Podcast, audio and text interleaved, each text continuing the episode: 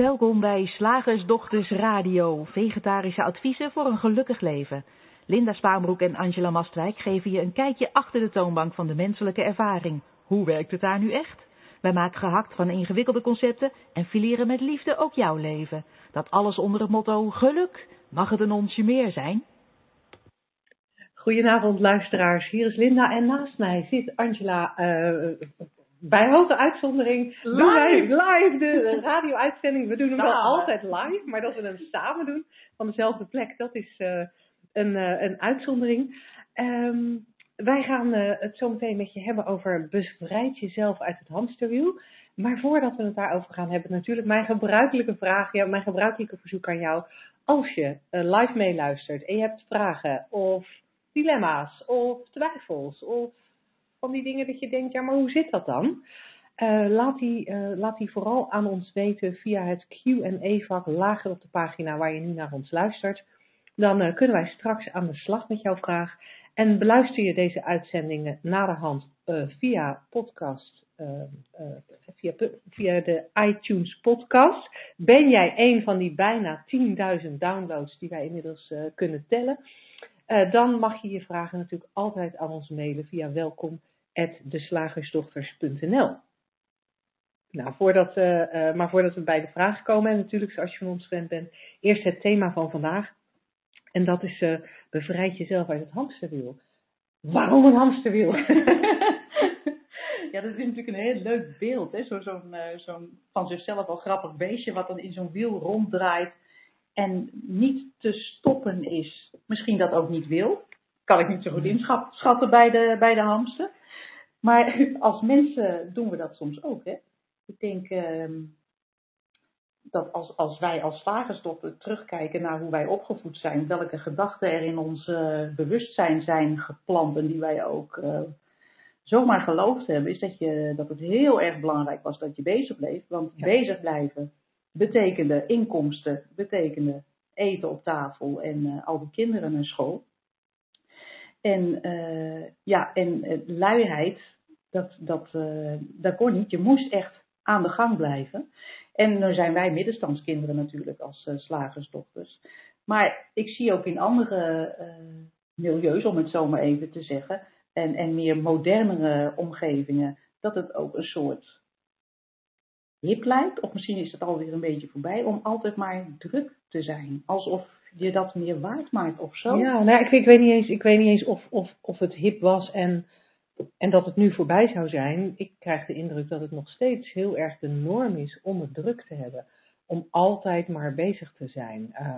Hè, dertigers die uh, jonge kinderen hebben, die twee banen uh, combineren met een sociaal leven en het naar allerlei clubjes en school en kinderopvang brengen van hun, van hun kinderen. Uh, maar ook ondernemers, waar ik natuurlijk veel mee werk, die maar, die maar doorgaan en doorgaan, nieuwe plannen maken, nieuwe dingen bedenken om te doen. Er is altijd wel iets wat nog gedaan moet worden. En, en vaak uh, komt het op mij over, ja, als, als, ik, als ik dit nou nog even doe, weet je, en dan daarna kan ik rust gaan nemen. Oh ja. Maar op de een of andere manier blijft dat hamsterwiel van doen, doen, doen, blijft maar draaien. En mensen hebben, naar mijn idee, ook het gevoel, in ieder geval als ik daar met mensen over praat, ja, maar als ik, als ik stop met dingen te doen, dan gaat er ook van alles mis. Ja, en ik denk zelfs dat het soms nog dieper gaat. Als ik stop met te doen, wie ben ik dan nog? Dat is misschien wel gelijk een hele grote stap uh, voorwaarts. Maar ik, zie vaak als er gevraagd wordt: hey, hoe is het met je? Dat ook ik vaak het antwoord geef: ja, nee, lekker bezig. Nu net een nieuw programmaatje gestart en uh, halverwege mijn uh, editing van het betaalde boek. En nou ja, dat andere boek, daar ben ik dan nog in bezig. Dus dan ga ik op de vraag: hoe is het? Antwoorden met waar ik, wat ik allemaal aan het doen ben. Ja.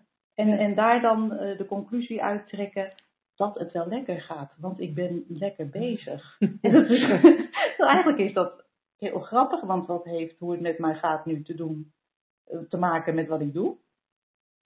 Volgens mij zijn dat twee heel aparte, uh, losstaande dingen. Het kan fantastisch met mij gaan terwijl ik de hele dag in een hangmat lig. En het kan ook heel erg slecht met me gaan terwijl ik de hele dag in een hangmat lig. En dat geldt ook als ik de hele dag in dat hamsterwiel zit. Ja, als ik de hele dag maar bezig ben eh, met mijn werk of uh, Ja. nou ja, wat het dan zo is waar mensen mee bezig zijn. Ehm, en, en dan inderdaad het gevoel hebben, ja, het gaat, het gaat goed met me, want ik ben zo lekker bezig. Ik presteer dingen, ik zet dingen neer in de wereld. Ik boek resultaten.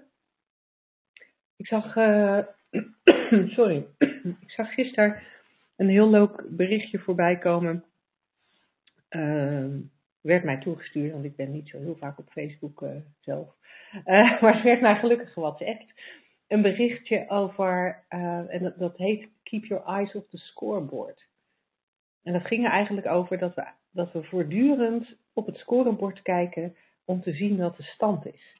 En een scorebord is bij wedstrijden natuurlijk vaak van, heb, heb ik een hogere score dan jij? Dit artikel ging er eigenlijk meer over dat, dat we de score voor onszelf bijhouden. Heb ik vandaag inderdaad de afwas gedaan, gestofzuigd, eh, mijn werk gedaan? Heb ik dat eh, eh, project goed opgeleverd? Of heb ik de deadline gehaald? Heb ik mijn kinderen netjes in de kleren gezet? Heb ik de was al ingezet? Allemaal van die doen, doen, doen dingen. En, en daar inderdaad aan afmeten van, van ja, gaat, het, gaat het goed met me? ja. En als ik dan niks gedaan heb, gaat het dus blijkbaar niet goed met me, want dan is mijn lijstje niet klaar. En ja, ik, ik, en ik wil dan toch graag even terug naar wat je net even tussen neus en lippen zei. En hij kwam misschien in de uitzending een beetje vroeg. Eh, laten we het een, een beetje inleiden. eh, als we heel erg spiering gaan lopen doen. Ehm, of heel erg persoonlijke ontwikkeling gaan lopen doen. Maar jij zei zo even tussendoor van... Ja, het gaat misschien niet zozeer om... Hoe formuleerde je het? Wat je doet, maar meer... ja, wie ben ik nog als ik niks doe? Want als ik niet kan vertellen eh, wat ik in de wereld heb neergezet, wat ik, aan, aan, aan, wat ik allemaal in de vorm heb gegoten, wat, eh, hoeveel boeken ik heb geschreven, hoeveel eh, mensen ik heb geholpen, of in ieder geval getracht heb te helpen, hoeveel ehm, ehm, programma's ik verkocht heb, ik noem maar wat. Als ik dat allemaal niet kan melden, als dat er niet meer iets toe doet. Ja, Wie ben jij wie ben, wie ben ik dan? Ja. hoe definieer ik mezelf dan? En dat gaat inderdaad best, dat is best een, eh, een stap eh, dieper of verder, of hoe je het ook, eh, ook wil noemen. Maar ik denk wel dat dat erachter zit, dat dat de gedachte is die wij hebben opgepikt. Hoe dan ook, van, van wie dan ook, eh, eh, van, vanuit de slagerij of vanuit de maatschappij of eh, op school. Dat het heel erg belangrijk is dat je goed je best doet en in dat hamsterwiel blijft. En als ik aan dat hamsterwiel, als ik naar dat hamsterwiel kijk, dan zie ik ook dat het nergens naartoe gaat. Hè? Want dat is natuurlijk ook een aspect ervan. Het houdt niet op, zei jij al, maar het gaat ook nergens naartoe. Nee, en het lijkt, het lijkt ergens naartoe te gaan. Het lijkt naar de oplevering van het huis te gaan. Of het lijkt naar de, ehm, het, het afkrijgen van, van het beleidstuk wat ingeleverd moet worden. Of het boek in jouw geval. Eh, het lijkt te gaan naar, ja, als ik dan die training heb gegeven. Of ik heb die baan. Of ik heb die kinderen. Want dat is natuurlijk ook, weet je, we willen ook nog wel eens in een hamsterwiel raken van ja, als, als- als je jonger bent eh, dan, dan wij inmiddels zijn. Van, eh, ik moet natuurlijk wel een baan en kinderen. En als ik dat dan allemaal heb, dan is het leven goed. Dan, is mijn Ja. le- dan heb, ik nut. Maar vervolgens steeds opnieuw verzinnen we iets anders. eh, wat ook nog gedaan moet worden. Ik zie dat, ik zie dat bij mijn klanten ook heel vaak. Eh, ja, ik heb het nu al onwijs druk. Ik, en ja, eigenlijk is dit gewoon niet meer leuk. Maar het is alleen even deze periode en daarna wordt het, eh, wordt het rustig. En wat ik dan vaak zie, dat mensen inderdaad heel even dat hamsterwiel langzamer laten lopen. En dan is er weer iets wat ze zo, nou ja, aan, ik wou zeggen van slag, maar dat is het niet. Maar dan is er iets waardoor ze toch, toch weer harder gaan lopen en toch nog weer iets zien aan de horizon wat gedaan moet worden. En nou is dat wat mij betreft niet erg. Hè? Tuurlijk, Nee, het is hartstikke leuk om dingen, om dingen te doen. Ja. Alleen het tempo waarin dat hamsterwiel moet blijven draaien en het feit dat je nooit eens uit het hamsterwiel kunt, uh, kunt stappen, dat heeft voor mij wel iets fascinerends. En, en dat, hè, als ik er zo over zit te filosoferen, dan lijkt dat haast ook wel alsof dat te maken heeft met, ja, als ik eruit stap, als ik niet meer die geweldig gevierde spreker ben, of ik ben niet meer die fantastische moeder, of ik want, want ik laat steken vallen. Weet je, ik, eh, ze hebben niet altijd een schone, een, onderbroek. Een, een, schone onderbroek aan. Ik laat steken vallen. Weet je, dan, dan, dan ben ik niet, uh, dan ben ik niet oké. Okay. Dat is toch, denk ik wel, als we het er zo over hebben, wat eronder zit. En daarmee blijf je maar gaan, blijf je maar gaan, blijf je maar gaan. Ja, dat is inderdaad de, de oorzaak, lijkt mij, van het tweede punt. Dat iedereen maar blijft hollen in, met voor ogen dat het op een later tijdstip zal blij zijn als ze hun diploma hebben bijvoorbeeld. Dat het dan beter wordt en dat je je dan beter zult voelen. En dat is natuurlijk de grote valkuil. Zoals Sidney Banks al zei, de, de grondlegger van de Three Principles van waaruit wij uh, menen te communiceren. Die zei altijd, look for feeling. En dat zei hij niet voor niks. Hij zei niet, uh, uh, kijk uit naar je volgende prestatie, of kijk uit naar dat het met je kinderen beter gaat, of kijk er naar uit dat je uh, succes hebt, of uh, zoek iets waar je gelukkig van wordt. Nee, hij zei, ga op zoek naar dat gevoel. Dat komt namelijk eerst. Want als je dat gevoel al hebt, wat je denkt te krijgen van een prestatie, dan is die prestatie niet meer zo belangrijk. Want je doet de dingen niet om een goed gevoel te bereiken, wat we allemaal denken wat wel moet. Je doet geen dingen om gelukkig te worden. Je bent al gelukkig. Je hebt dat goede gevoel al gevonden. Niet dat dat permanent aanwezig is, maar je weet waar het zit van binnen. En van daaruit doe je dingen. Want dingen doen, ja, dat is gewoon leuk. Daarvoor zit je volgens mij in zo'n in zo'n lijf, daarvoor ben je in de vorm, ja. Ja. Weet je? Ja. Maar het gaat, om, gaat erom dat het gevoel eigenlijk eerst komt. Het comfortabele, het, het, het ja, hoe zullen we het noemen? Het balans, uh, het geluk. Hè? Het heet niet mm niks geluk in de aanbieding onze podcast. En van daaruit onderneem je dingen. Maar ik, als je dat eenmaal ziet en ook diep weet, dan is het geen hamsterwiel meer. Want het hoeft nergens naartoe te leiden. Want waar je naar op zoek zou kunnen zijn, heb je al. Dat is er al. Dat zit al in je. Ja, en wat ik dan fascinerend vind, is hoe moeilijk het voor veel mensen is om te zien dat het goede gevoel al in hen zit. Ja. Um, en dat, dat het dan toch heel aantrekkelijk is om te verwachten dat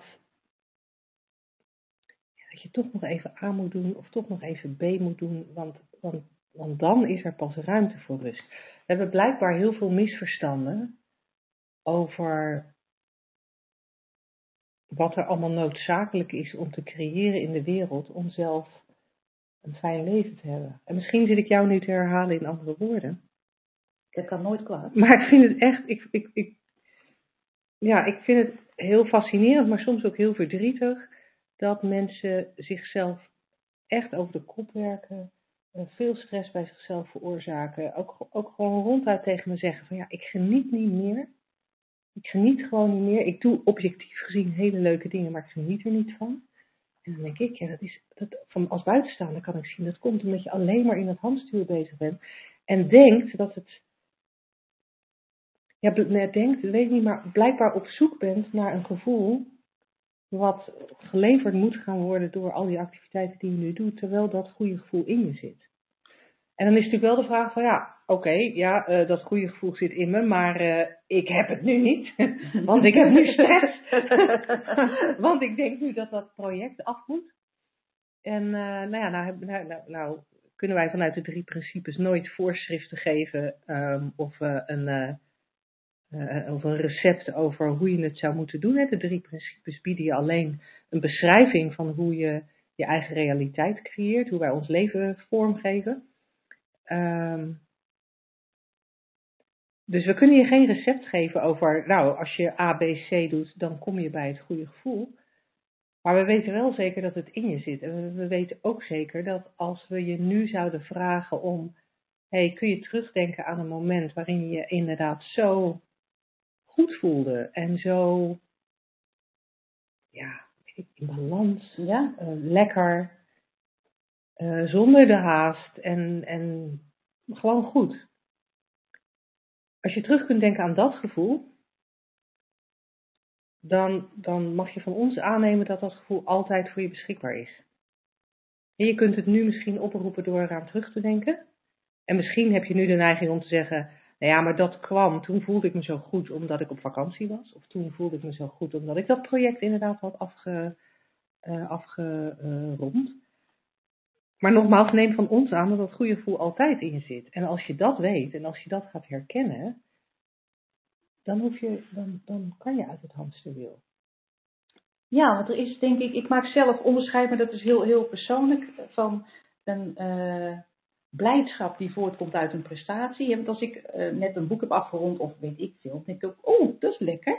Ja. Weet je, dat is een soort blijdschap, die duurt meestal vijf minuten. Ja, Nou. nou, als je heel veel geluk hebt, zes, maar dan, daar heb je het meestal mee Ja, ja, ja. Ga, ik bedoel, koop een Porsche, ben je misschien best wel twee dagen blij mee. Als dat je ding is tenminste.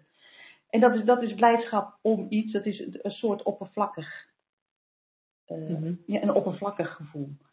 Maar, maar de, diepe, ja, het, het diepe geluk wat je als kind al had, terwijl je nog helemaal niks gepresteerd had in deze wereld, hè, als driejarige bijvoorbeeld, dat je helemaal, helemaal lekker eh, bezig was in flow met het eh, bouwen van een zandkasteel en niet dacht, nou, het moet er straks wel perfect uitzien. En als, ja, het moet natuurlijk ook niet scheef en eh, wie zal er allemaal komen kijken en ik hoop dat ik een goed cijfer voor krijg. Dat was er nog allemaal niet. Gewoon vanuit, oh, dat ga ik doen.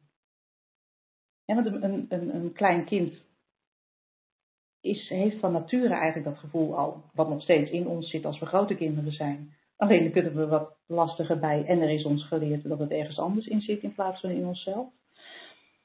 Maar een, een, een, een klein kind heeft nog niet dat, eh, dat hamsterwiel-idee. Die doet gewoon uit inspiratie, uit, uit al een fijn gevoel, onderneemt die dingen. Je ziet een, nooit een kleuter bij de pakken neerzitten van nou weet je, ik voel me al zo goed, ik begin er allemaal niet meer aan. ik ben zo in balans, ik doe gewoon niks meer weet je, want eh, eh, prestaties interesseren me niet meer. Ik weet dat mijn geluk niet in het afbouwen van het zandkasteel zit, dus ik begin er niet aan, ik ben helemaal zen, laat mij maar zitten. Nee, een kleuter die denkt gewoon, oh dat, dat ga ik doen ga ik doen, dat ga ik doen. Vanuit een goed gevoel. Ja. Dus we moeten eigenlijk een soort terug naar onze kleutertijd. Maar dan met, met de praktische kennis die we nu hebben om eh, een boek te schrijven of eh, eh, Ja. je, je klanten goed te begeleiden. Ja, Zo. ja en, ik, en ik denk dat dat dan ook gelijk de richting is om in te kijken als je, hè, als je jezelf afvraagt van ja, dat is mooi gezegd. Maar ik zit in mijn hamsterwiel omdat er echt echte dingen moeten. Hè. Ik, ik, ik, het gaat bij mij niet om een zandkasteel dat afgebouwd moet worden, maar het gaat om eh, een dak boven mijn hoofd realiseren voor mijn gezin. En het gaat om zorgen dat er geld is om eten op tafel te zetten. Eh, Dus als ik uit mijn hamsterwiel stap, dan val ik wel degelijk op mijn gezicht en dan, eh, dan gaat het wel degelijk mis. En daar is ook een ander perspectief op. ja, dat zijn veel gedachten die Want, geloven. ja, want, want het, het, eh, het idee dat wat je nu doet het enige is, eh, noodzakelijk is om dat dak boven het hoofd van je kinderen of het eten op tafel eh, te realiseren, dat is een gedachte die, die niet waar is. Hij ziet er heel echt uit. En, en dat is ook wel logisch, want je bewustzijn, hè, gedachte is, is één van de drie principes, bewustzijn is een tweede. Dat bewustzijn van jou, dat doet inderdaad zijn uiterste best om, daar, om, jouw gedachten eens even mooi te animeren, zodat het, er, zodat het levensecht voelt en voor jou ook onontkoombaar is. En, en die gedachte, nou ja, waarheid voor je wordt. Als je daar gaat zien dat dat is hoe het systeem werkt, gedachten en bewustzijn werken samen om er een heel mooie film van te maken, dan weet je ook dat alles wat je denkt en alles waarvan je denkt dat je het moet doen, niet zo echt is. Helemaal zelf bedacht. Helemaal zelf bedacht. En dat je veel meer mogelijkheden hebt dan je denkt. Ja. Want je kan elk moment een geniaal idee krijgen. Ja. Om iets anders te gaan doen. Iets uh, je helemaal, waar je helemaal, ja, ik zou bijna zeggen blij van wordt, maar dat is het niet. Maar vanuit dus dat, die, die staat van zijn, van geluk en evenwicht en al die, dat soort mooie gevoelens, dat je een heel andere kant inslaat. Je weet het niet. Nee, en, en wat mijn ervaring is, en volgens mij die van jou ook, dat op het moment dat je dit gaat zien en dat je de werking van die drie principes een beetje begint te snappen, uh, en je stapt uit dat hamsterwiel, dan, uh, niet, vast niet altijd, maar op veel momenten kun je naast het hamsterwiel blijven staan, dan zul je merken dat de dingen die je doet, die je wel doet, dat je die met veel minder inspanning en veel minder energie gaat doen. Waardoor je misschien wel nog net zoveel neerzet in de wereld, maar wel terwijl jij lekker halve dagen in jouw hamsterwiel nootjes ligt eten in plaats van erheen rondrent omdat je denkt dat het nodig is. Ja, moeiteloos uh, functioneren. En volgens mij is de mens daar ook een beetje op gebouwd. Om het moeiteloos te doen. En hebben we de rest, uh, al, alle druk die erbij komt kijken in onze moderne maatschappij, uh, een beetje overbodig verzonnen. Maar we hebben het wel gedaan. Maar het hoeft ja. dus niet. Maar het hoeft dus niet. Oh.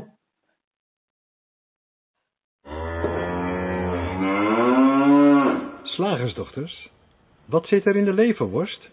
Oftewel, tijd voor wat wetenschap. Ja, tijd voor wat wetenschap. Ik ga eens eventjes kijken. Uh, waar had ik mijn wetenschap gelaten? Oh, hier heb ik hem. het gaat over pijn. We hebben het al eerder uh, over gehad. Hè? Over, over pijn. Dat je toch echt een, de tussenkomst van een gedachte nodig hebt. Om überhaupt pijn te kunnen ervaren. We kennen allemaal wel dat beeld van uh, de moeder met het gebroken been. Wat het kind uit uh, de auto redt. Wat in vlammen staat. En die op dat moment gewoon op dat been uh, loopt zonder daar iets van te voelen. Omdat op dat moment haar focus totaal op het kind is en het redden daarvan. Hè, en dan later ziet, oh mijn been is gebroken, waarmee uh, direct de pijn op toeslaat. Dus, dus daar hebben we al eerder naar gekeken. En uh, blijkbaar zijn Nederlandse deskundigen daar nu ook uitgebreid mee bezig. Want het stond gewoon, dames en heren, op een bekende nieuwssite in Nederland deze week. Uh, een verhaal van hoogleraar experimentele pijnbestrijding Bert Joosten. En die zegt dat pijn geen objectief fenomeen is en deels afhankelijk van de beleving van de patiënt. En dat dit inzicht ook steeds weer wordt, wordt geaccepteerd en toegepast bij het helpen van patiënten. Dat is ook fijn dat men er ook iets mee doet met die, uh, met die constatering. Hij zegt pijn bestaat uit twee dingen, de pijnreactie en de pijngewaarwording. De pijnreactie is bijvoorbeeld het terugtrekken van de hand bij verbranding. Lijkt mij een hele nuttige, nuttige mm-hmm. reactie, hè, want het gaat zo stinken. Maar de pijngewaarwording, hoeveel pijn iemand ervaart, is dus subjectief. En sterk afhankelijk van psychologische factoren, volgens klinisch psycholoog Hans Sandel, die zich er ook mee heeft bemoeid blijkbaar. Uh, die zegt er is steeds meer bewijs voor dat hoe men met pijn omgaat op termijn zelfs zwaarder kan gaan wegen in de pijnbeleving dan de oorspronkelijke lichamelijke schade. Dus de een met een half been heeft veel meer last daarvan dan de ander die ook een half been mist. Ze hebben daarvoor hersenscans gedaan van patiënten en die wijzen erop dat de pijnervaring uit verschillende mentale hoeken beïnvloed wordt. Samuel zegt daarover, bij pijn worden zowel emotionele, cognitieve als gedragsgebieden actief. Dus het is niet zomaar een objectief dingetje hebben ze op een MRI-scan gezien. Nou, Joosten doet bij uh, het uh, Maastricht uh, UMC onderzoek naar chronische pijn na operaties. En daaruit blijkt dat angst, vind ik een interessante, een voorspellende waarde heeft. Dus hoe banger een patiënt voor een operatie is, hoe groter de kans op het ontwikkelen van chronische pijn na de hand. En ze zijn nu bezig met een bepaalde behandeling te ontwikkelen, heet Better In, Better Out. Bij, waarbij ze mensen dus proberen angstloos de operatie in te leiden en daar dus ook weer angstloos uit te komen en daardoor minder pijn. En hij geeft als voorbeeld ook uh, fakiers die op spijkerbedden kunnen liggen. En dat kennen we natuurlijk ook allemaal. Zij kunnen hun pijnbeleving mentaal controleren, zegt uh, meneer Joosten. En een ander voorbeeld zijn voetballers die met een blessure doorspelen en ook de pijn pas na afloop voor de wedst- van de wedstrijd voelen. Oh, ik dacht dat die zich altijd zo aanstelden, die voetballers, dat ze juist. maar goed, dat heb ik dan verkeerd gezien. Nou, allebei die eh, pijnonderzoekers zien de aandacht voor de psychologische kant van pijn dus toenemen. Er heeft een enorme omslag plaatsgevonden, zegt Samuel. Zo zit tegenwoordig in steeds meer pijnteams ook een psycholoog die mee beoordeelt en mee behandelt, evenals een pijnverpleegkundige. Had ik nog nooit van gehoord. En patiënten horen aanvankelijk niet graag dat pijn deels tussen de oren zit, zegt, eh, zegt de psycholoog. Want ze interpreteren dat als ik ben psychisch niet in orde. Maar het is toch echt zo dat het deels in het hoofd zit. En daar staan mensen wel steeds meer voor open. Maar in eerste instantie willen ze eigenlijk liever dat de dokter een spuit geeft. Want het Mhm. klinkt ook zo van, vind ik dan, zo van dan is het je eigen schuld Ja, als het tussen je oren zit. Maar aangezien wij ondertussen wel steeds helderder zien dat jij de hele wereld tussen in je hoofd verzint, is dat nou niet zo dat je daar eh, schuldig aan bent, maar gewoon, het kan niet anders. Nou, eh, een heel positief punt. Mensen hebben eh, dus in eerste instantie niet door hoeveel invloed ze zelf hebben. Ze denken dat ze niet anders kunnen dan bang of machteloos zijn. Maar als ze met lotgenoten of hulpverleners gaan praten, dan krijgen ze een spiegel voorgehouden en dan komt dat besef en dat is natuurlijk fijn. Hij zegt er wel even bij als kanttekening, het is van belang om pijn niet te psychologiseren. Hè? Dan krijg je waarschijnlijk van, joh, alles zit tussen je oren, eh, je stelt je aan. Dat is Mhm. natuurlijk niet waar we, waar we naartoe willen. Pijn blijft wel degelijk iets wat lichamelijk gevoeld wordt, benadrukt hij. Maar je hebt er als patiënt wel enig invloed op. Ja. En dat is natuurlijk hartstikke mooi, dat te weten dat je zonder angst na een operatie, maar ook een soort, dus hoe ik het dan zou uitleggen, als je ontspant in de pijn,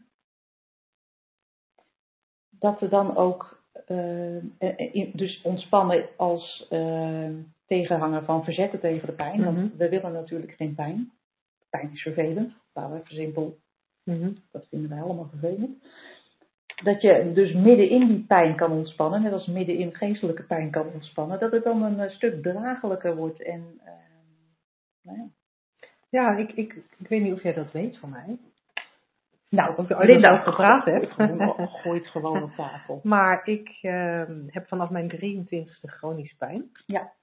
En eh, nou, dan, probeer je natuurlijk van alles eh, om, om daarvan af te komen. En er zijn heel veel behandelingen, alternatieven, niet alternatieven. Nou, van alles geprobeerd. En op een gegeven moment nou, gaf ik dat op, want dat, dat dokteren de hele tijd, daar word je ook een beetje een eh, soort beroepspatiënt van. Vond ik ook niet zo leuk. Maar ja, dan iedere keer toch weer na twee of drie jaar, toch maar weer, weet je, dan zei er weer iemand tegen me, ja, maar dit helpt echt. Ja. En dan ging ik het toch nog maar eens proberen. En wat ik eh, gemerkt heb, dat ik een, eh, denk ik, ja, denk ik een jaar of twee geleden, misschien anderhalf jaar geleden, ik weet niet meer precies. Maar in ieder geval een tijdje terug, toen ik wel al een, eh, een tijd in het van de drie principes aan het kijken was, eh, zei iemand tegen mij van ja, heb je er wel eens bij stilgestaan dat pijn en vermoeidheid ook een gedachte zouden kunnen zijn? Nou, daar stond ik niet heel erg voor open. Want ik was natuurlijk ook al eens eh, eh, geconfronteerd met eh, vragen over is het psychosomatisch. Ik was ook al wel eens echt gewoon bij een psychiater geweest om te kijken of er sprake was van ziektewinst en dat ik daardoor mezelf hier inhield. En, en dat was dan blijkbaar allemaal niet zo. Dus ik vond het ik vond niet een leuke vraag, maar hij bleef wel bij me hangen. En omdat ik inmiddels wist dat we onze realiteit creëren met onze gedachten, ehm, stond ik er in ieder geval open genoeg voor om eens een, daarover met iemand in gesprek te gaan die zelf had ervaren dat toen hij zag dat zijn energiegebrek ehm, eh, gestoeld was op zijn gedachten eh, en, en daar zeg maar weer helemaal fit werd terwijl hij een soort vermoeidheidssyndroom had. Eh, nou ja, stond ik er wel voor open om eens een gesprek met hem te hebben. En ik, ik, ik wil niet zeggen dat dat gesprek acuut voor een miraculeuze verandering heeft gezorgd. Maar wat ik, wat ik me wel realiseerde door dat gesprek en ook iets anders wat er in diezelfde periode tegen me gezegd werd. Ik realiseerde me wel dat ik heel veel nadacht over pijn en, en gebrek aan energie door de pijn. Ehm, eigenlijk van ochtends vroeg tot 's avonds laat. En als ik s'nachts wakker werd ook. Want ik checkte eigenlijk ongemerkt, dat had ik helemaal niet door, maar ik, ik checkte eigenlijk voortdurend mijn lijf. Waar zit de pijn? Als ik wakker werd, was het eerste dat ik dacht, oh, wat wordt dit een dag met veel of met hanteerbare pijn? Uh, ben, ik, ben ik al moe bij het opstaan of valt het mee? Ik, dat, ik was er de hele tijd mee bezig. En toen ik me uh, dat realiseerde, um, ben ik gestopt met er zoveel aandacht aan, aan te besteden. En ik, ik ben niet helemaal van de pijn af. Maar de, het is echt heel veel minder geworden en mijn energie is heel erg toegenomen. Uh, dus ik, ik merk wel degelijk. Hè, ik heb nog niet het knopje gevonden dat ik helemaal geen pijn meer ervaar. Uh, want lichamelijk gezien zou er bij mij ook geen reden zijn om, uh, om, om, pijn te ervaren. Ja, dan gaan ze zeggen, ja, je zenuwen zijn eraan gewend om pijnsignalen door te sturen, dus blijf ze pijnsignalen doorsturen en daardoor blijf je pijn voelen. Maar goed, wat het is, is het. Ik ben al lang blij dat ik door me te realiseren dat ik eigenlijk een soort verslaafd was aan, aan het steeds maar bezig zijn met die pijn. Uh, dat, dat dat al heel veel heeft geholpen en dat dat me, mijn energielevels ook heel erg heeft geholpen. En terwijl jij uh, aan het praten was, moest ik ook denken aan een ander boek dat ik uh, gelezen heb. Um, van een van onze drie principles collega's uit Engeland. Dat boek heet Exquisite Mind. En het is geschreven door Terry Rubinstein. Oh ja. En, en zij beschrijft ook een, een periode in haar leven waarin ze extreme pijn heeft gehad. En zij beschrijft ook hoe ze daarmee, uh, uh, hoe ze daarmee om is gegaan. En hoe zij, ondanks de pijn, haar welzijn nog kon voelen. Nou, dan hadden we het daar straks natuurlijk bij het stukje over het hamsterwiel, hadden we het ook over dat welzijn wat altijd in je zit. En Terry beschrijft heel mooi hoe dat ook nog steeds in je zit als je pijn hebt. Um, ja, dus dat even ja, als aanvulling op uh, wat er uit onderzoek gebleken is. Ja, dat is mooi. Ik heb het boek ook gelezen. Ik vond het ook uh, heel mooi. Ik heb haar ook gezien in de tijd dat ze zo ziek was. Mm-hmm. Want zij ik sprak toen op de conferentie waar ik was. En ik kan me nog herinneren dat we niet mochten klappen, omdat zij kon niet tegen licht en niet tegen geluid. En, uh, en zij deed een heel opmerkelijke uitspraak terwijl ze daar stond. Ze zei, ik heb gezegd, ik wil niet dat dit voorbij is totdat ik iets zie. Totdat ik zie, totdat ik een inzicht heb in dit geheel. En dat vond ik opmerkelijk, want ik dacht, hoe kan je nou niet willen dat je pijn voorbij is? Ja. Maar, en ja. waar ik ook aan moest denken toen ik dit stuk sowieso al uh, las, ik, de laatste tijd hoor ik uh, mensen ook vaak zeggen die er enigszins inzicht krijgen in die drie principes, hoe het werkt. Van ja, nee, ik, ik, ik zie het uh, mechanisme, maar hoe stop ik die gedachten? Hoe, want ik, ik wil die, al die gedachten niet. Ik heb angstige gedachten en die wil ik gewoon allemaal niet. En toen dacht ik, ja, gedachten kan je niet stoppen. En toen zag ik een soort relatie met die pijn ook. Ja, weet je, pijn, daar hoef je niet vanaf, zoals je ook niet van je gedachten af hoeft. Nee. Maar je kan wel je relatie ermee veranderen, ja. zoals jij dus gedaan hebt, ja. zoals Terry in het boek uh, mooi beschrijft. En zoals wij ook met onze gedachten doen. Je hebt er een andere relatie mee. Je vindt het niet meer zo belangrijk zoals jij je pijn niet meer zo heel erg belangrijk vond. Of in ieder geval niet het denken daarover. Mm -hmm.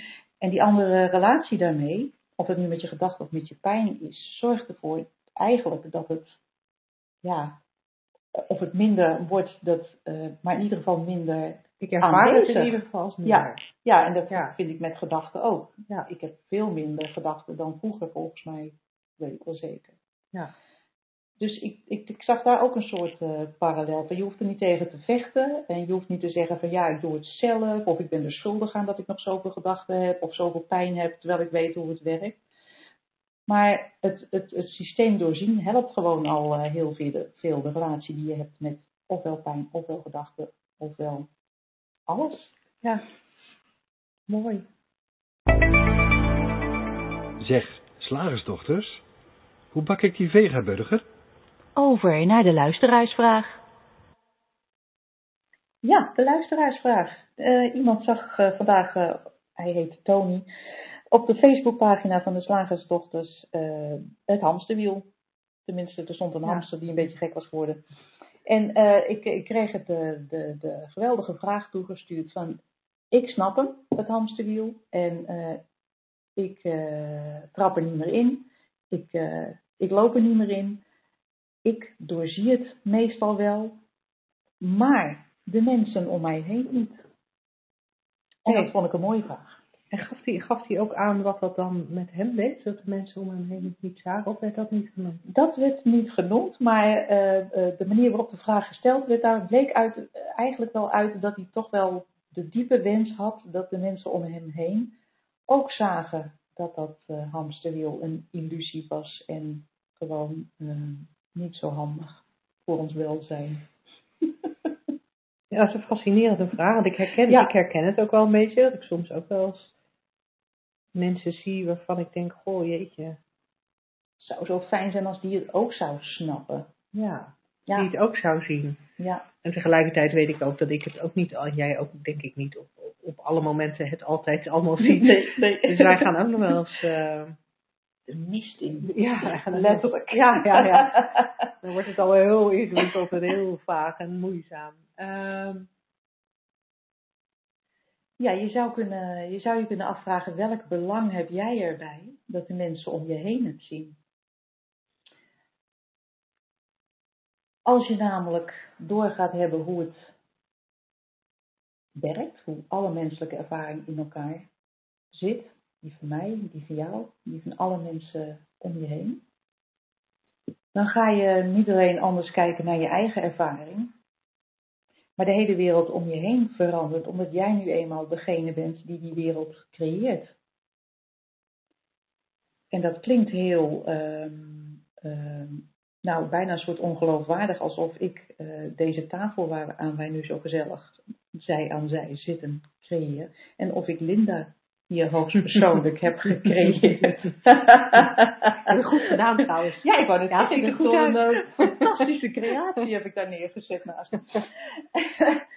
maar het is natuurlijk wel zo dat je je ervaring van alles van binnenuit creëert. En ook jouw ervaring van de wereld om je heen. En als jij daar een ervaring van creëert van, oh, dat vind ik niet zo'n, uh, dat zou anders moeten, dan is het toch echt jij dan ben jij het echt die dat creëert, die ervaring. Jij hebt die gedachte. En dan zou ik zeggen, eigenlijk is het helemaal niet belangrijk dat mensen om je heen het snappen. Echt totaal niet. Want eigenlijk zijn die mensen om je heen gewoon, laten jou de versie zien die jij creëert. Van hen. Ja, nou, als, eh, ik denk dan wel, weet je, als je het nou heel serieus neemt, die mensen om je heen die het niet snappen, laat ze dan de Slagersdochters radioshow luisteren. Oh, dat is, dat is echt het beste advies ooit. ik vind dit nou weer niet zo heel commercieel bij Angela. ja, ik, mis daar toch een slag, ja. Geweldig. Een beetje zieltjes winnen voor onze radioshow. Toevallig kwam er vandaag zo'n zo, zo'n zinnetje in mij op van ja, kijk niet en dat is niet dat dat nou een originele Angela Mastrijk zin is, want in de Three Principles community is dat ook een soort uh, uh, wel vaker geuite um, nou, devies, advies. Je, je kan wel kijken naar, wat je, wat, naar alles om je heen, maar dat is al gecreëerd. Dat heb je al gecreëerd in jouw ervaring. En als we het over de Three Principles hebben en over uh, uh, volledige transformatie, laat ik maar even gelijk heel ver gaan, dan is het zaak dat je de andere kant op kijkt, namelijk naar binnen, naar wie is het nou die, die creëert, of wat is het nou wat creëert, wat, wat is er in mij, wat alles om mij heen creëert, ook, en ook mijn beleving van alles daarvan. Dan hoef je je dus niet meer bezig te houden met de mensen om je heen, want die hoeven niet te veranderen. Want al, de hele wereld om je heen zit in jou. Dus heb je, ik heb al het idee dat iemand om me heen moet veranderen. of iets moet veranderen. Maar, We zullen hem niet bij naam noemen, want hij kan ons horen. Want, want Rob zit ook in de kamer. maar, maar zodra ik daar even dan in meega, dat, dat voelde al niet fijn, het idee van hij zou iets anders moeten doen of iets anders moeten zijn dan dat hij is.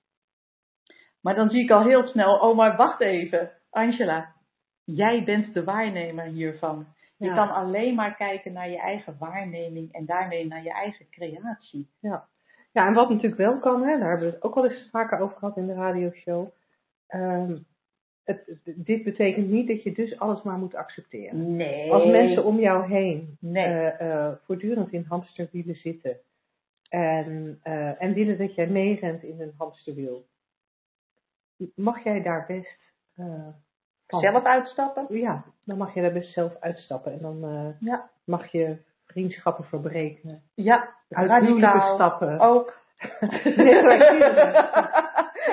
ja, dat sluit het niet uit, inderdaad. Nee, want dat, want dat vind ik nog wel eens een. eh, het is niet het onderwerp van deze radioshow, Maakt maar het komt uit. me op. Dat vind ik nog wel eens een, een valkuil van, de, van in de richting van de drie principes kijken. Dat je jezelf in, heel, in, in situaties kunt houden die je als zeer onaangenaam ervaart. En dan alsmaar tegen jezelf zeggend: ja, maar het is maar een gedachte. Het is maar een gedachte dat dit een slechte relatie is. Of het is maar een gedachte dat dit geen leuke baan is. Het is maar een gedachte dat ik stress heb. Het is maar een gedachte dat ik pijn heb. En eh, eh, ja, op een bepaald niveau is dat zo. En toch zul je met een bepaalde pijn naar de dokter gaan. Ja. En, en, en, en blijkt dat hij een pilletje kan geven en het is weg. Of het blijkt dat ze een, eh, een kleine operatie of een grote operatie kunnen doen en het probleem is opgelost. Ehm, en, en met een baan of, of iets dergelijks, eh, of een klus die je doet, is dat precies hetzelfde. Je blijft ten alle tijden totaal vrij in het maken van, eh, van keuzes. Ja. En, eh, en die keuzes, ja, ook daar geldt weer wat jij daar straks al zei. Je hoeft niet stil te blijven staan. Je hoeft niet op één plek te blijven op het moment dat je ziet dat je je eigen realiteit creëert. Eh, je mag juist in, in, in beweging komen. En als we weer die metafoor van jou van daar straks, van die kleuter in de zandbak pakken. Een, een kleuter in de zandbak, die, die eh, als, het- als het op een gegeven moment gaat regenen, dan gaat die kleuter ook naar binnen. Dan, Ja. dan blijft hij daar ook niet zitten onder het mom van, ach, ik heb het zo naar mijn zin en het is maar regen. Als het hard genoeg gaat regenen, komt hij vanzelf een keertje binnen. Ja.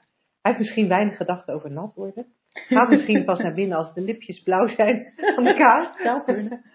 Eh, maar uiteindelijk komt die beweging er altijd. Dus eh, Ja, dat, nou, dat is een hele, hele terechte aanvulling inderdaad. Want, en, dat- ja, ik grijp altijd weer terug naar mijn favoriete zelfbedachte metafoor. Want die vind ik altijd het... eh, Ja, dit wij gebruiken hem ook heel vaak in metafoor.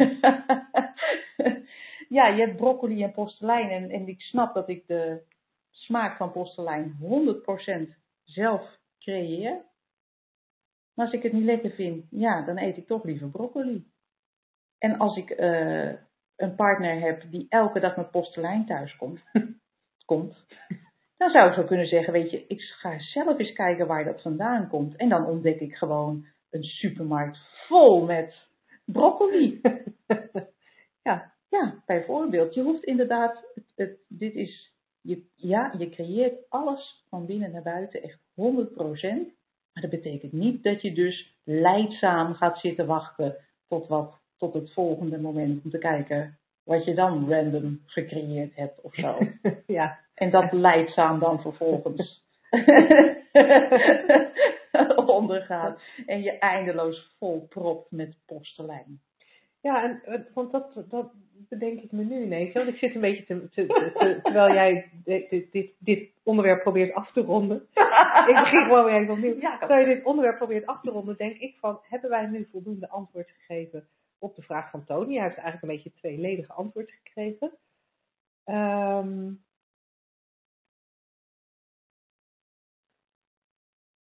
maar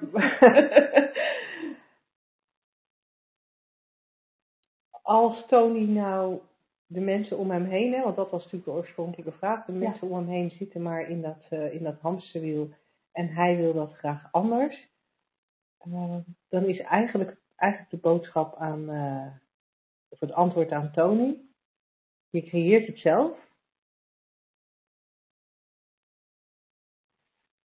Jouw beeld van die anderen. Ja. En zij creëren ook hun eigen realiteit. En als dit de realiteit is die zij creëren, dan is dat ook prima. En tegelijkertijd mag je je ook omdraaien en iets anders gaan doen of ergens anders naar gaan kijken.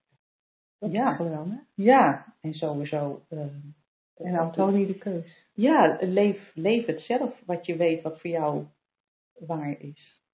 Dus het hamsterwiel is volledig uit de lucht gegrepen, bestaat niet, hoef je niks mee te doen, hoef je niet aan te houden. Je bent vrij in, eh, in je doen en laten en leef dat. Wie weet uh, inspireer je die zogenaamde anderen er nog eens mee. lead by example. Oh, ik gaf een advies. Ah! Woensdag, gehaktdag. Zeg slagersdochters, welk concept gaat er vandaag door de molen? Vandaag wilden we het heel graag met onze luisteraars hebben over het concept je moet goed beslagen ten ijs komen. Wauw. Want? Anders glij je uit? Ja, anders glij je uit. Anders, hebben, uh, anders ja, het, dan gaat het mis. Oké. Okay. Uh, uitglijden is natuurlijk een vorm van misgaan. Uh, als je niet goed beslagen ten ijs gaat, dan, dan gaat het mis. Dan hebben anderen door dat je maar wat doet. ik word acuut bang. en dan zijn je prestaties natuurlijk nooit zo goed als wanneer je er lang van tevoren over na hebt gedacht en, en zwaar geprepareerd uh, begint aan de taak die voor jou ligt. Um, en uh, ja, dus dat. Dus dat. Ik, ik, ik, ik, ik snap mensen wel die zo denken. ik ook. en, toch, en toch is er iets, ja, is, denk ik ook gelijk aan iets anders. Ik ben, uh, zoals jij wel weet, maar de luisteraars misschien niet, uh, bezig met de vertaling van een boek over uh, democratisch onderwijs. En daar wordt dus op een heel andere manier gekeken naar de, de prestaties die je binnen, binnen het reguliere onderwijscircuit moet neerzetten. En over goed beslagen ten ijs komen, uh, daar wordt dus gepraat over uh, het eindexamen. Wat dus uh, niet gedaan hoeft te worden op een democratische school, zoals, zoals die in het boek voorkomt. Maar de mogelijkheid is er wel. En mm. als kinderen ervoor kiezen om eindexamen te doen, dan worden ze daar gewoon apart voor getraind. En dan wordt ze verteld, nou op het eindexamen moet je die en die stof beheersen, duik daarin dat en dat zijn de juiste antwoorden op de vragen die je krijgt. En uh, daar word je dan in getraind en dan kan je succesvol eindexamen afleggen. En ik dacht, oh, dat is mooi. Je moet goed beslagen ten ijs komen mhm. in het geval dat er maar één antwoord mogelijk is op de vraag die jou te wachten staat. Mhm. Zoals bij een eindexamen. Dus uh, is er een een geval zoals bij een eindexamen uh, economie, uh, waarbij men vraagt wat is 2 bij 2, dan is het handig dat jij van tevoren hebt leren rekenen en weet dat het enige juiste antwoord op 2 plus 2 dat dat 4 is en dat je dus goed beslagen ten ijs komt en dat antwoord kan geven waardoor je een 10 haalt voor je economie. Maar als we het over het leven hebben, switch ja. naar het leven, daar is nooit één antwoord. Er zijn namelijk miljarden verschillende oplossingen ja. voor een vraagstuk. Uh, er zijn zeven, hoeveel zijn we ondertussen? 7,5 miljard uh, uh, aparte realiteiten gecreëerd door 7, evenveel mensen, 7,5 miljard mensen. Mm. Um, het, het, leven vraagt niet om kant-en-klare antwoorden. Dat lijkt zo ja. te zijn, maar dat Ja. is niet zo. Het leven is een creatief proces Waar we het net ook al hadden. Je creëert je eigen realiteit. Je creëert alles om je heen en jouw beleving daarvan. En omdat leven een creatief proces is, heeft het geen enkele zin om je voor te bereiden op wat dan ook. Tenzij je eindexamen economie doet of een trucje uh, uh, moet leren en dat men jou gaat vragen wat is het antwoord op dit trucje. 2 plus 2 is 4. Heel goed. Ja, en het fascinerende is, is dat ik nu bijna onze luisteraars al, al gewoon, zeg maar, zo door de ether heen. Nou, dit is natuurlijk niet eens de ether, maar goed. uh, door de ether heen hoor zeggen. Ja, maar kijk, wat ik doe is eigenlijk ook een trucje. Oh, wat ik doe is, is uh, ja, da daar is ook een goed en een fout. Als ik naar mezelf uh, kijk, ik geef trainingen, onder andere drie, drie principles trainingen maar ook andere trainingen. En met name bij die, uh, bij die drie principles trainingen is het, uh, nee eigenlijk bij alle trainingen, wordt er van mij verwacht dat ik goed beslagen ten ijs kom. En goed beslagen ten ijs betekent dan voor de meeste mensen dat ik helemaal van tevoren heb uitgedacht wat ik ga doen. met de aanwezigen. Dat ik daar bij voorkeur ook mooie slides van heb gemaakt. Eh, en dat ik eigenlijk gewoon de dag al helemaal voor ogen heb. Ik heb zelfs wel eens van iemand het verzoek gekregen of ik het draaiboek van de dag wilde toesturen. Die, die, die zou mij helpen. Het draaiboek van de dag. En die verwachten dat ik een vijf, vijf, zeg maar vijf tot tien minuten draaiboek had. Ook van alle inhoudelijke onderdelen die ik deed. En, waar, en, en, dat, en dat, dat lijkt uh, logisch. want ik ga een training geven, dus ik zou moeten weten wat ik ga overdragen. En wat ik heb gemerkt is dat als ik dat probeer, dat ik dan al dat ik dan volledig voorbij ga aan het feit dat ik 5 of 25 of 85 mensen in een zaal heb die ook zo hun eigen vragen hebben en hun eigen behoeftes en hun eigen ding willen. En dan kan ik van tevoren wel proberen daarop te anticiperen en dat allemaal te verwerken in mijn presentatie. Nou, jij zit al te knikken inderdaad. dat gaat niet lukken. Um, dat gaat helemaal niet lukken. En wat ik uh, meer en meer merk. Ja, afgelopen weekend hadden we een drie principles driedaagse. En daar, ga, daar kom ik dus volledig onbeslagen ten ijs. Ja. Daar stap ik gewoon het ijs op in het volle vertrouwen dat, uh, dat je kan schaatsen. Dat ik kan schaatsen. en, en dan blijkt ook dat ik dat je dat, dat op dat soort momenten ik kan reageren op wat er in het moment gebeurt. En dat mijn, laten we het inner wisdom noemen, of ja. universele wijsheid, ik weet niet precies hoe je ernaar wil refereren, maar die heeft dan ruimte om de antwoorden te geven die er nodig zijn, of de oefeningen te, uh, te, te verzinnen die nodig zijn. En dat had ik allemaal nooit van tevoren kunnen bedenken, omdat ik niet weet wat de, wat de behoefte is uh, van de mensen in zo'n training. En ik denk dat dat op heel veel andere levensgebieden ook geldt. Ja, dat denk ik ook. Denk bijvoorbeeld aan moederschap. Hoeveel moeders, en ik heb daar zelf natuurlijk ook aan meegedaan, weet je, dan denk je van, er moet een kamertje moet helemaal klaar zijn voor zo'n kindje. Oh, ik had een Jan de Bouvry kamer. Heb ik dat alles verteld? Ja, aan mij wel. Ik weet niet of je dit... Ja. nou, ik gooi het ook gewoon in de eten. Heel erg beslagen was ik, dat ijs. De Jan de Bouvry. En dan, weet je, voldoende luiers, voldoende kleertjes, uh, flessen voor het geval de borstvoeding niet lukt, uh, uh, fles voeding voor het geval de borstvoeding niet lukt. Echt van alles, van alles, van alles. En dan wordt dat kindje geboren. En mijn ervaring is dat dat kindje maar één ding wil. Dat is namelijk tegen mama aanleggen. Bij ja. voorkeur aan de borst, waar de melk uitkomt die op de juiste temperatuur is. En tuurlijk, er moet wel eens een schoon, een, een, een schoon luiertje om. Dus dat ik die luiers in huis had, was wel fijn. Maar al, al die andere dingen die ik geregeld had, dat hele kamertje, zonde hè, zo'n Jean, oh. Jean de Broekrie oh. kamer. Erg jammer. Ja, het is, het is, het, het, het is niet nodig. En, en zeker bij ouderschap vind ik, je kunt ook zo mooi zien dat je daar dan probeert je voor te bereiden. En je probeert alles goed te hebben. En dan is zo'n kindje er. En het is totaal anders dan je ooit had verwacht. Je kan je, helemaal, je, kan je helemaal niet voorbereiden op, op zo'n kind, op zo'n krijzert. En, en dan doe je op zo'n moment, ja, alsnog maar gewoon improviseren. Even ter geruststelling van jonge ouders. Al onze kinderen zijn gezond groot geworden. Ja. Ja. ja. ja. ja, er is wel is een een gipsje om een beentje gegaan. Maar... Oh, je bent, ja, bij mij niet hoor. ja, bij mij wel. Toevallig. Ik had zo'n ondernemend kind die uh, ging uh, rondlopen in het huis van de buren waar verbouwd werd. En die, uh, die dacht met zijn anderhalf jaar dat hij zich op kon trekken aan een losstaande verwarming. En die trekt die hele verwarming ook zijn beentje. Oh, dat is ook een heel...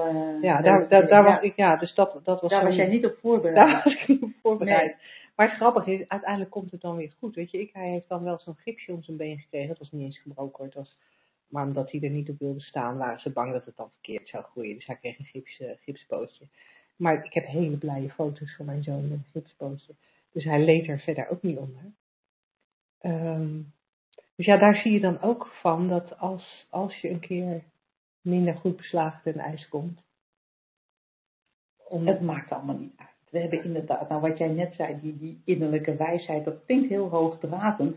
Maar je kan dat ook gewoon uh, vertalen als uh, improvisatietalent. En dat hebben we allemaal En het is best handig om dat te weten. Ook als je bijvoorbeeld een sollicitatiegesprek uh, uh, doet. Ik kan me voorstellen dat je even informeert uh, naar wat gegevens over het bedrijf. Dat ja, je, dat je wel weet wat het bedrijf doet. Dat ze wat doen en dat, dat je niet volledig de plank mislaat als het gaat, als, als ze vragen van nou, zijn we beursgenoteerd of wat is de omzet of weet ik veel.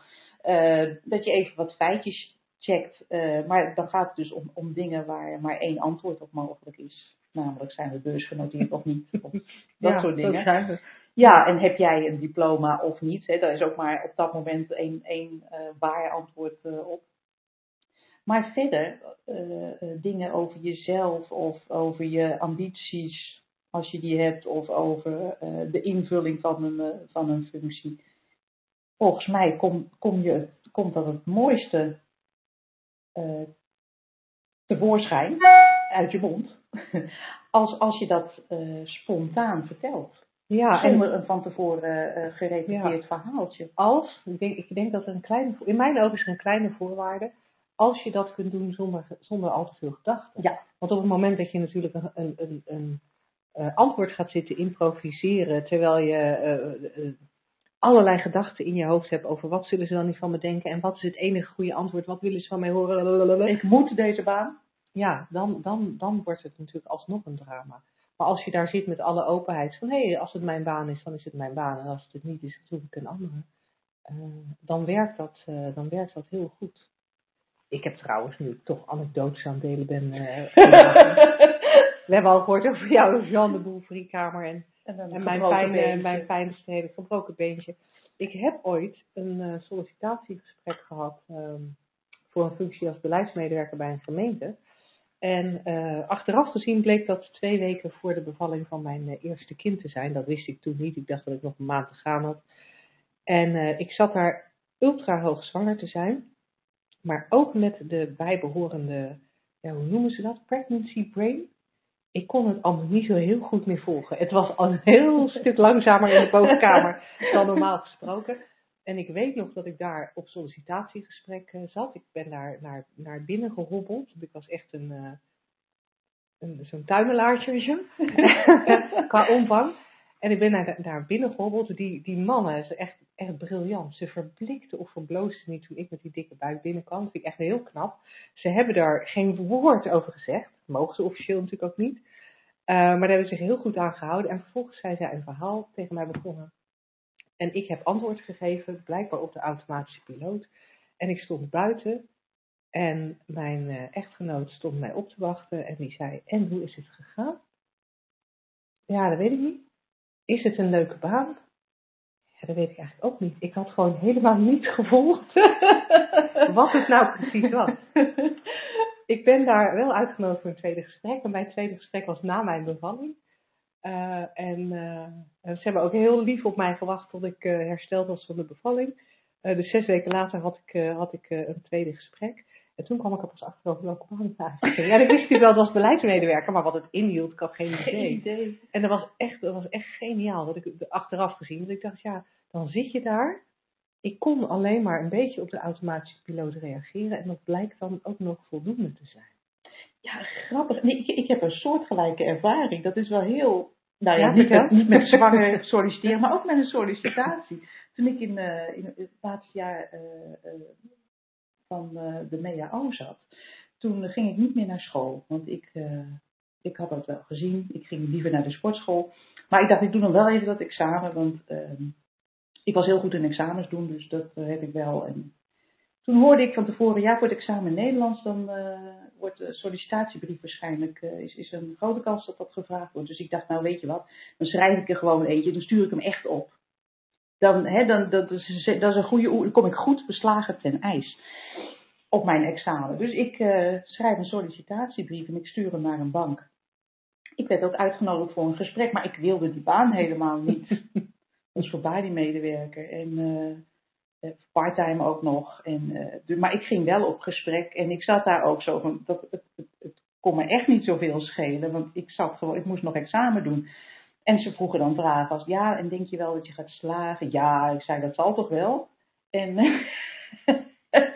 ik was dus heel relaxed en ik zei maar wat naar mijn idee. Want ja, ik hoefde die baan niet. Ik, moest, ik zat officieel nog op school. Maar ik kreeg hem wel. Oh. oh, oké. En, en vervolgens ben ik daar dus begonnen. En vanaf dag 1 heb ik daar 40 uur gewerkt. Tussendoor even examen gedaan. En binnen die bank allerlei opleidingen gedaan. En alsnog, Ja, nou, the rest is history. Daar kon jij je Jan de Bouffry kamer, de Kamer van de maar ook weer een grappig voorbeeld van hoe je dus eigenlijk eh, in een situatie waarvan je zou denken, dan moet je echt goed beslagen ten ijs komen. Hoe je met een beetje improvisatie en een beetje, nou ja, wat er in het moment eh, opkomt, waar, waar, waartoe je geïnspireerd bent, eh Ja. met welke woorden, dat dat ook eh, best eh, leuk Ja, kan werken. ja. En zullen we er dan nog even een verwarrende uitspraak eh, ingooien? Gewoon, en dan afsluiten. Ja, doen, doen. Als je in een situatie zit waarvan je denkt, nee, nee, nee, nee, nee, nee, nee. Dit is niet zoals Angela en Linda bespraken. Bij mij is het echt belangrijk. Bij mij doet het er echt toe. Dan zit je in je hamsterwiel. Kijk. Heel graag tot volgende week. Tot dan.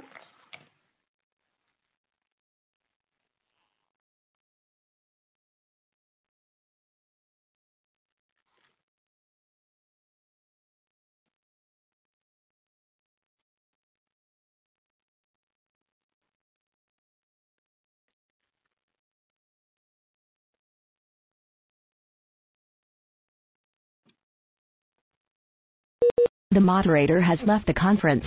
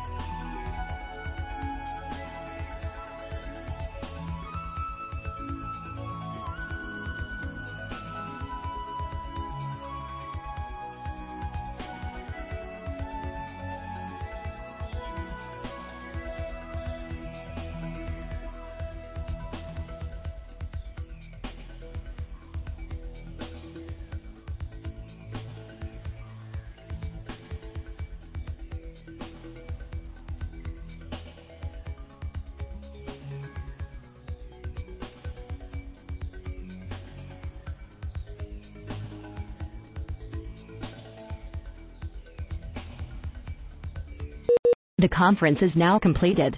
Goodbye. Welcome to the conference. Please enter the conference ID, followed by the pound key.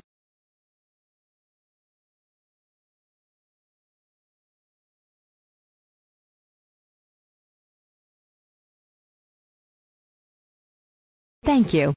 Guest ID accepted.